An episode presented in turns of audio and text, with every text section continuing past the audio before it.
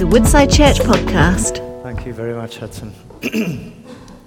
so I've entitled this How Not to Pray, and uh, hopefully will come up next is the passage that we're going to look at. If you do have a pocket Bible of any form, electronic or otherwise, you might want to turn to it so that you can easily look back at it as we go through it. So we're looking at Matthew chapter 6 and verses 5 through to 8.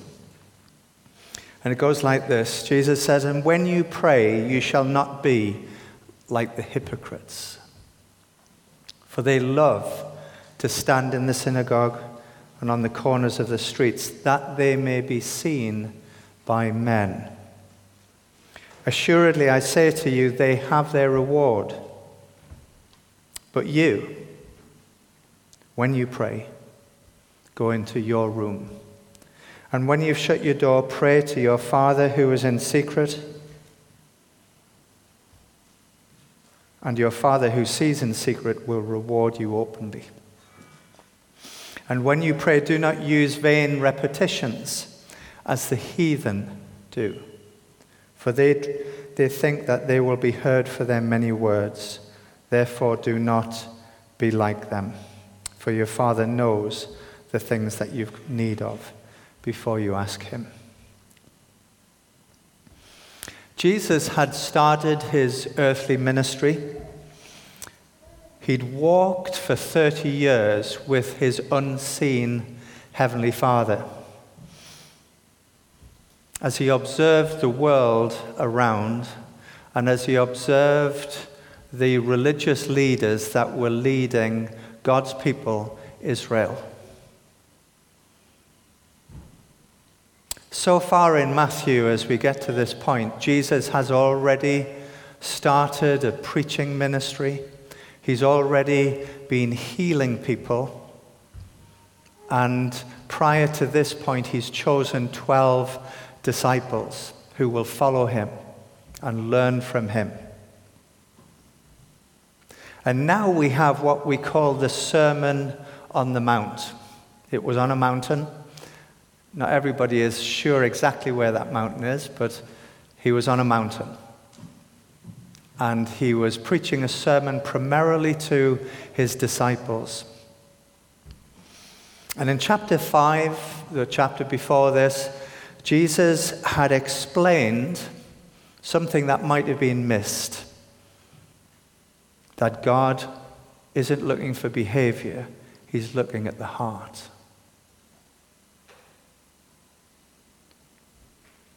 In chapter 6, he then starts to talk about our offerings to God, our offerings of giving, the way we give, the way we pray, and the way we fast. And with all of them, he taught them how not to do it. And so we're going to be looking at how not to pray. Jesus is telling us how to unlearn things that we've previously seen. All of us live in cultures all around the world, we live in cultures and around people, and we learn things. We catch things from them. Jesus here is saying, I want you to unlearn some things. There's a man called R. Stanley who was recommended to me by Hudson. He's a, an Indian preacher and teacher. And he did a series on this subject. I recommend it, it's on YouTube. But he makes this point unlearning is a prerequisite for learning. Unlearning is a prerequisite for learning. And so Jesus used this method a number of times in order to teach us divine truths that we might not have caught. He also said this unlearning can be more difficult than learning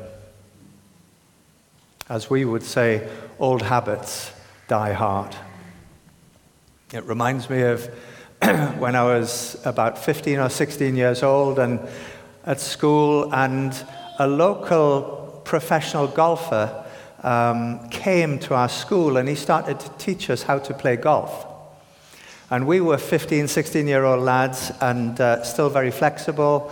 And, uh, and we, we learned very quickly how to play this game of golf. And uh, just to say, golf is a, um, golf's a strange game. If you look at the golf stroke, it's the most unnatural stroke in the world. Anyway, we, we did this, and, uh, and so I, I joined a golf club. Cost me two pounds a year to join this golf club. I think it's more expensive now. And, um, and my father joined with me, and also his friend, uh, Len Corner is his name.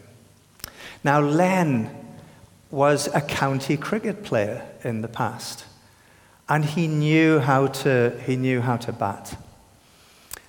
And uh, what, you know, he had a very strong right arm as he would come through and play a stroke. The trouble is, if you're right handed, it's your left arm that does all the work in golf. Your right hand is just there to guide it, but your left arm comes through. He couldn't catch on to that. Even though he had uh, professional lessons, I believe, as long as we ever played together, his playing never got any better. It was consistent. He was trying to play cricket on a golf course and it didn't work. You see, unlearning can be more difficult than learning. And so Jesus calls us to primarily unlearn two things that we not be like the hypocrites and we not be like the heathen. So I'd like to look first at the hypocrites. He said, Do not pray like the hypocrites. And when you pray, you shall not be like the hypocrites, for they love to pray standing in the synagogues and on the corners of the streets, that they may be seen by men. Assuredly, I say to you, they have their reward in full. These were the scribes, the Pharisees, the religious leaders of the day, and he called them hypocrites. It was a actually a Greek word, and it means play actor. They used to put masks on their face to hide their identity and to hide their motives. And they were play acting for one reason they, they wanted to get applause from the crowd. And perhaps they wanted to get payment from the crowd as well. They played to the crowd. Jesus, through his 30 years, has ob- had observed these people in the synagogues, on the street corners. They were praying, they weren't necessarily praying loudly, but everybody knew what they were doing. They were so spiritual. Oh, that we could connect with God like they do people would think. But the problem wasn't that they were praying in public, because we have got examples of Jesus. He prayed in public before his disciples and others. And when we look in Acts and we look at the New Testament church, we see that they had powerful times of prayer together. Praying in public was not the issue. The problem was who were they praying to? They were effectively praying to the crowds. They were praying these words, but all the time they were thinking, oh, they must be so impressed by me. They had one thing in their mind, but the problem is God looks at the heart. And he knew all of us. And Jesus said, They have their reward. Their reward was the praise of men. They would not get any reward at all from God. And that means God would not hear them. Now, you might say, but we're not like that. We're not like these religious zealots of 2,000 years ago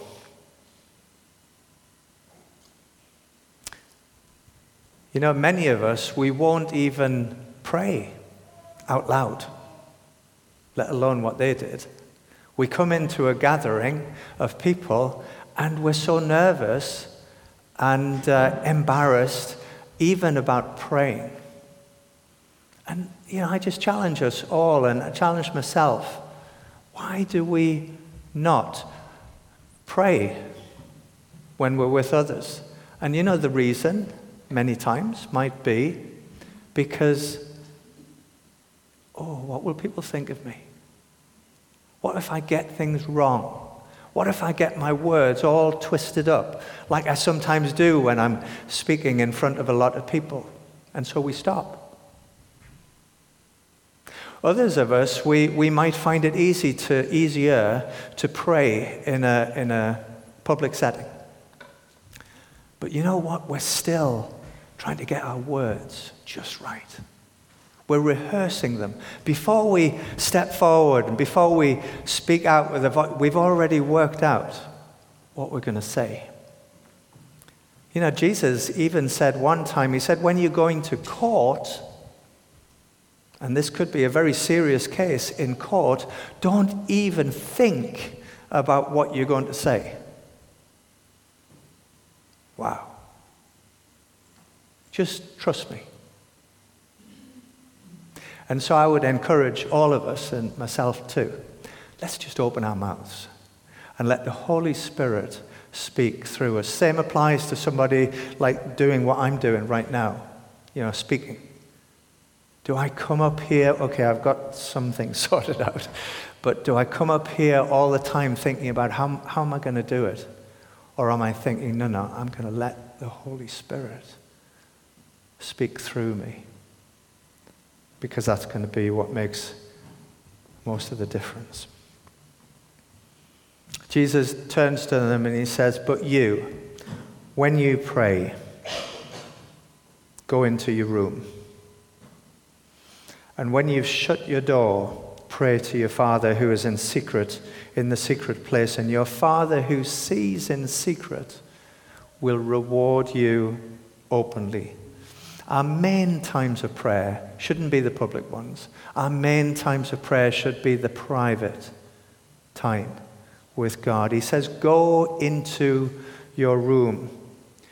The word for room actually means storeroom in a, in a Jewish home, bearing in mind it's quite a hot climate, the, the storeroom would often be in the center of the building, away from where the heat was. That was the storeroom, the provision room, and so on. Provision would come out of that room. And he said, Go in there, go into the storeroom. It'll be quiet there, it'll be cool there, but there won't be any people there. Do you have a secret room that you go to? A private place away from everything else and everyone? Who's got one? Few hands, not too many. but this is what God's asking us go into a secret place. It might be a room, might be a shed in the garden. It might be our car as we're driving along, nobody else in the car with us. Might be a private spot in the garden, somewhere close, somewhere convenient. For Jesus, who said he had nowhere to lay his head, his room was perhaps a garden, was perhaps a wilderness was perhaps a desert, or it was perhaps as he was walking along by himself on the road. You know, our room might be just the place where we close our eyes. Where we close our eyes. And then we're alone. It's a, it's a, historical thing, isn't it? We're told, ah, oh, let's close our eyes when we pray. There's some logic behind that. Because he says, shut your door. Shut your door. Shut out all the distractions. Shut out, if we're going to pray, let's shut out all the things that are going to take away our mind from God and our mind from the things that we're looking for. Shut out people, shut out noise, shut out television, somehow shut out Facebook, shut out WhatsApp, shut out all the other pings that are going to come our way and pray to your Father. Jesus, as, as Hudson reminded us, he prayed to the Father. That was the example that we saw. The Bible encourages us to pray to the Father in the name of the Son by the power of the Holy Spirit.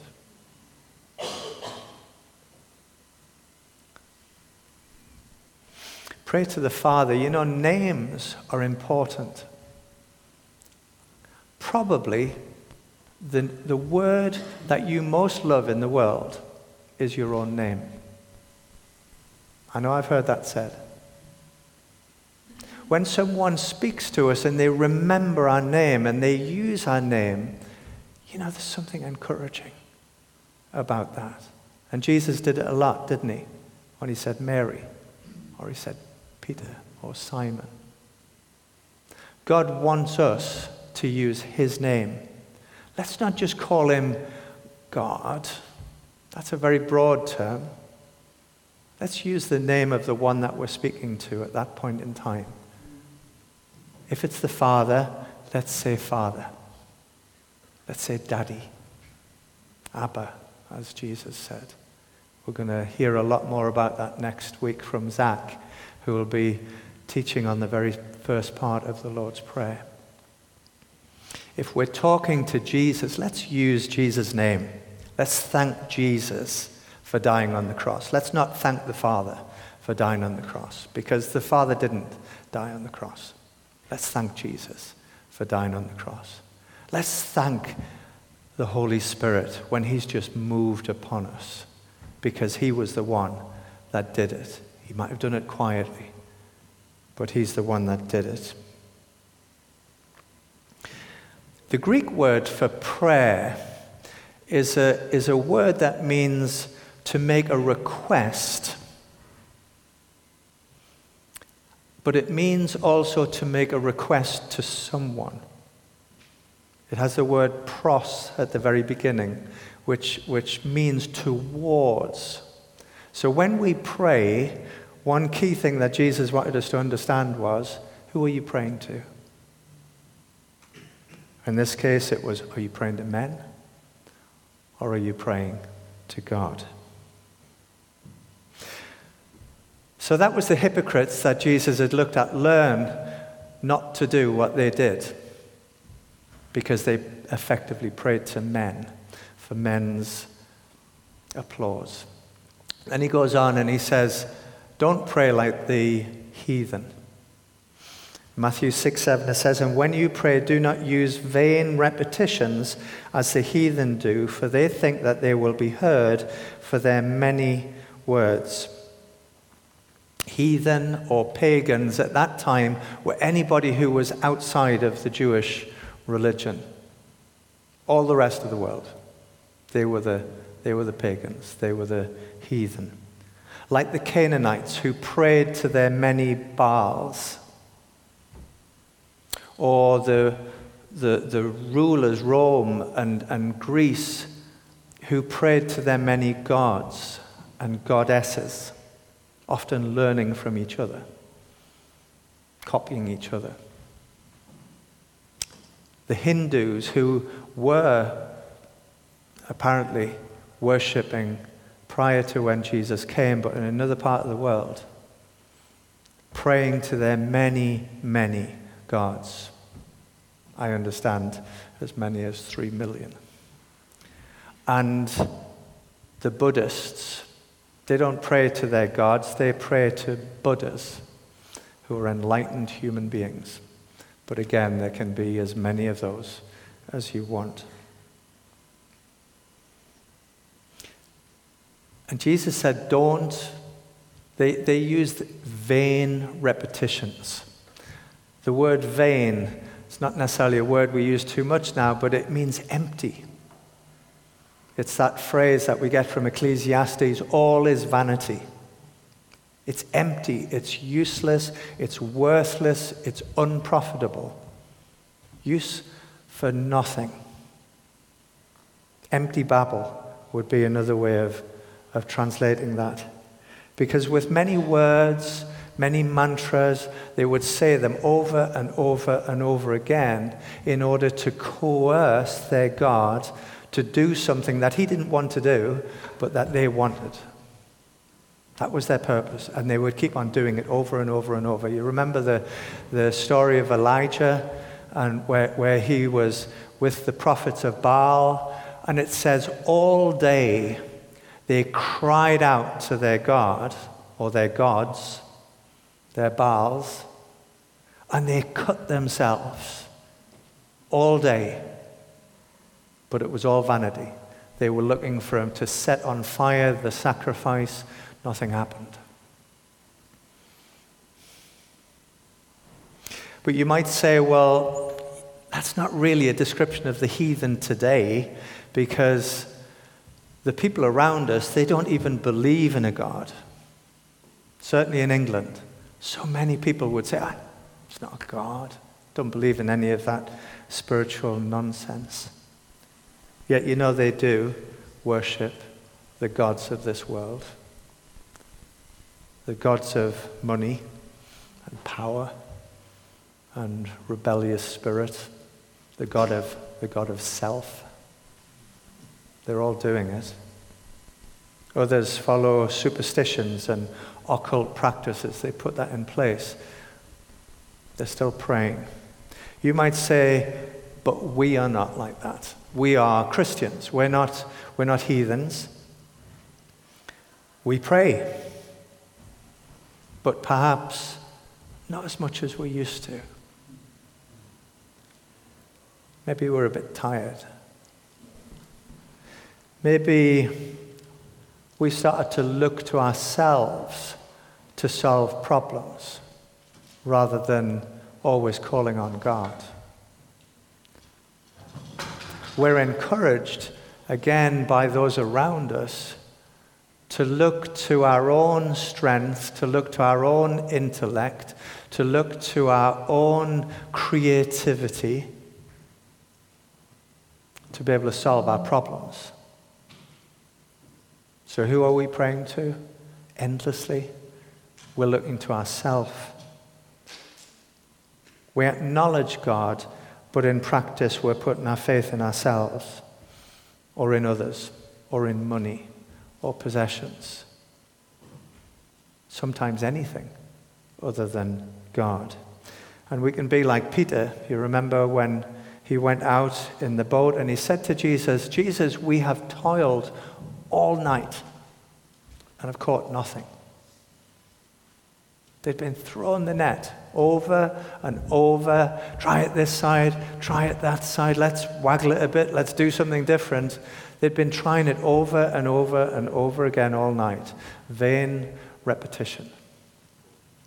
And had caught nothing. And so Jesus says, I want you to do things differently. And he says this He says, Our Father knows. Whoa. He says, Do not be like them, for your Father knows what you need before you ask.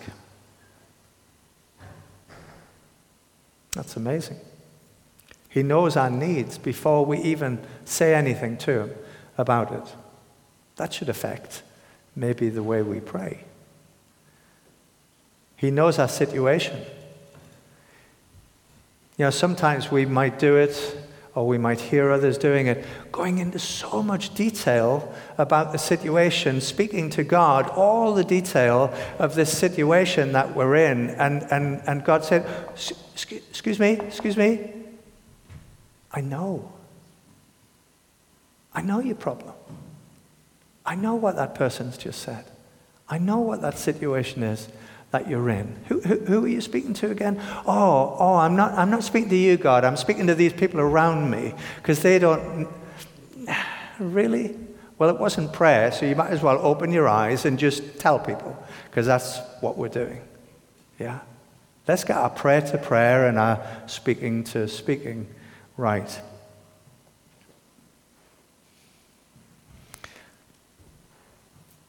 You know, we don't have to persuade or coerce our Father because He's our Heavenly Father. He loves us, He cares for us. He's like a good, good father who just wants to give good things to his children. And you know what? He doesn't mind us asking more than once.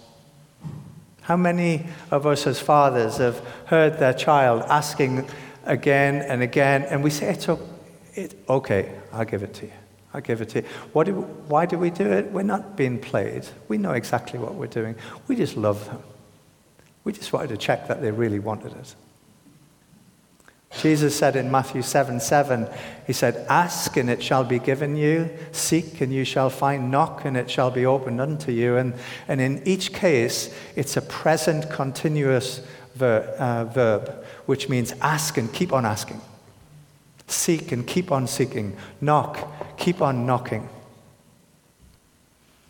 We got a, don't know if it's ever happened to you, but we, um, we got a delivery note through the, through the door the other day, and it said, I called, but there was no answer.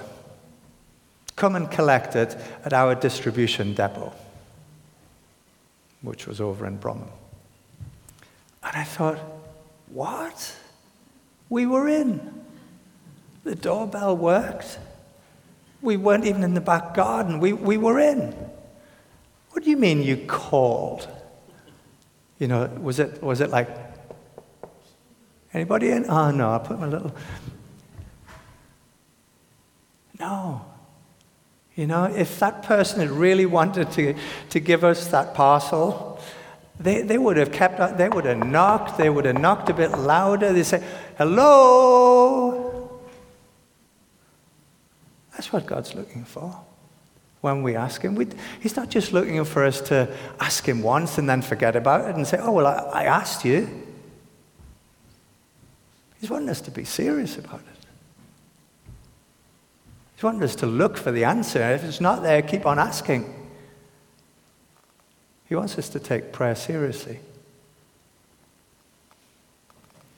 In James, it says this The effective, fervent prayer of a righteous man avails much.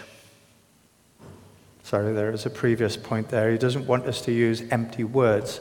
In the picture that we see in with, with here in James, he's talking about Elijah. Elijah prayed seven times for God to send rain after a three and a half year drought. And it says he went down, he went down on his haunches like that, and he's praying and praying to God seven times. And then there was a cloud the size of a man's fist came through. He was looking for it, he was seeking it. His prayer was effective, but it was fervent, it was passionate. He was labeled as being a man of faith, a prayer of faith. You know, if we're making prayers and they're not passionate and they're not full of faith, then we need to step back a bit and say, hold on, why am I not full of faith when I'm praying this? Let's think about this. Because if we're praying and we're not passionate, we're not full of faith, probably not much is going to be happening. And finally, on this point, he doesn't need us to use lots of words. We're going to look at the Lord's Prayer, and I counted how many words there were in it 53. That's not many, is it?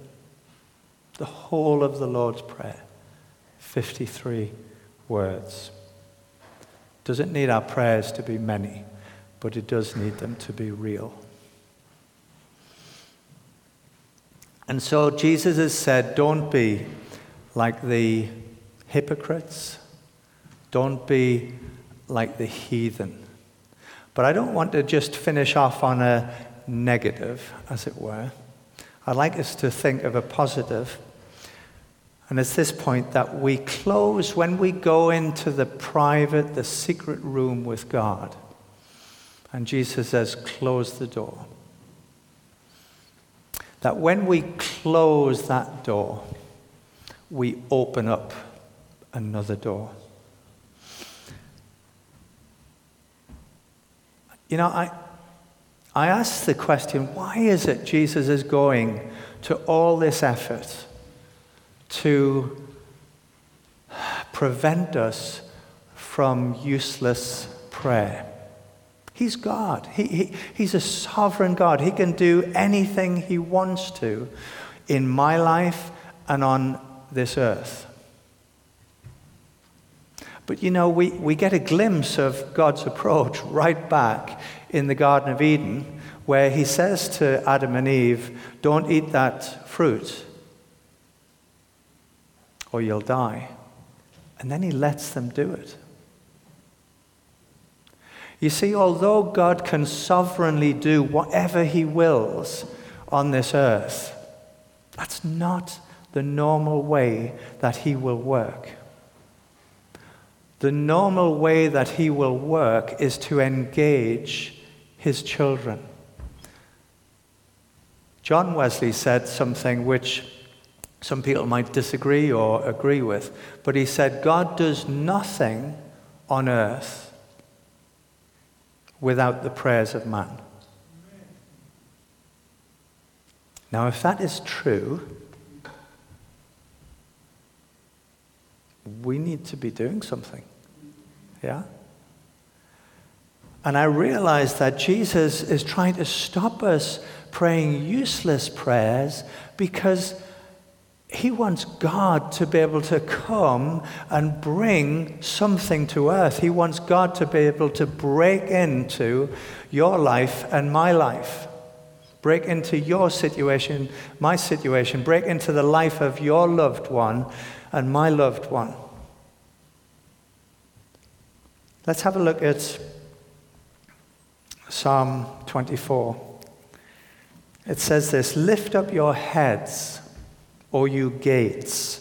Be lifted up, you everlasting doors, and the King of glory shall come in. Who is this King of glory? The Lord, strong and mighty, the Lord mighty in battle. You see, we are his gates. God's people are the gates. We are the doors into this earth. And God chooses to use us. And if we don't open the doors, either because of our lives, living the way God tells us how to live, which is basically what Matthew 5 is telling us blessed are the poor in spirit, for theirs is the kingdom of heaven. If we don't open up doors God can't come through. But he says, open them, lift them up. I guess they were doors that, that lifted up from the bottom, pull them up. That the King of glory can come in. That the King can bring his presence in. That the King can bring his kingdom into that situation. And if your life and my life is struggling right now, what he's saying is open the doors. Open the doors that the king can come in and do something. And how do we open it? Well, one way is that we pray.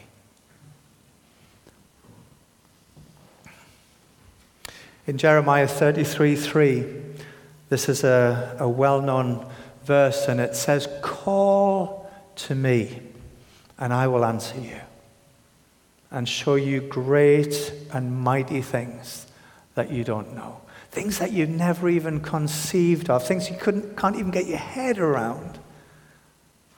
Too much blessing, too much amazing things happening. What does he say? Call unto me. That word means call out, cry out. Does it mean call? It means cry out. Not like that person delivering the parcel. Anybody in? Got parcel? No. I really like the word call because in many languages it's, we all use the same word. It's a very interesting word, isn't it? You know, I call joy joy. Her parents, when she was born, Joy is my wife, by the way, her parents, when she was born, they called her Joy. They gave her that name. If I go to someone's house, I'm calling on them.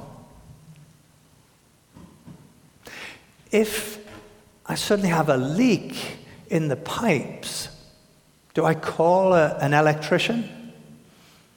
No, not unless he's a very rounded electrician. I call a plumber. God is asking us to call on him. We call on him as Father because he loves us as a loving Heavenly Father. We call on him Jehovah Rapha because his name is healer, because we need him to heal us. We call on him our friend because right there we need a friend. We call on the Comforter because right then we need comfort and strength. Let's call by the name that we want to call by, and let's believe that He lives up to His name, that He's called by. Let's not call feebly. God calls us to bring our prayers into the storehouse, our secret place.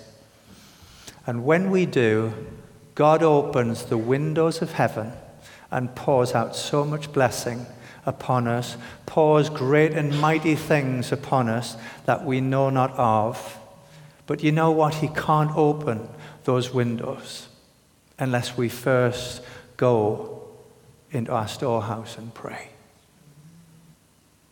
He wants to impact your life and my life. Think of it that way when you're in trouble. He wants to impact our situations. Think of that when we just think, where's this going?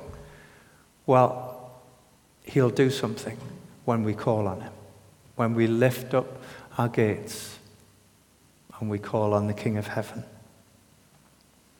So, to finish, as we learn how not to pray, and as we learn over the coming weeks how to pray, so God, the King and his kingdom, will come in through the gates that we open. And God himself will pour out his blessing, which only he knows what we need, will come down us. So let's not be like the hypocrites. Let's not be like the heathen whose prayers are useless. But rather, let's be a praying people who allow God to change the world through us. Let's just pray very quickly. Father, I ask you that you would help us to unlearn things that we need to unlearn in this area of prayer. And that you would help us to learn both individually and together how we can become a praying people who allow you to do what you want to do in our lives and on the earth. And we pray, Father, to you in the name of Jesus. Amen. Amen. Amen. Shall we give a big hand to Ron, please? You have been listening to a Woodside Church podcast. For more information, visit woodsidechurch.com.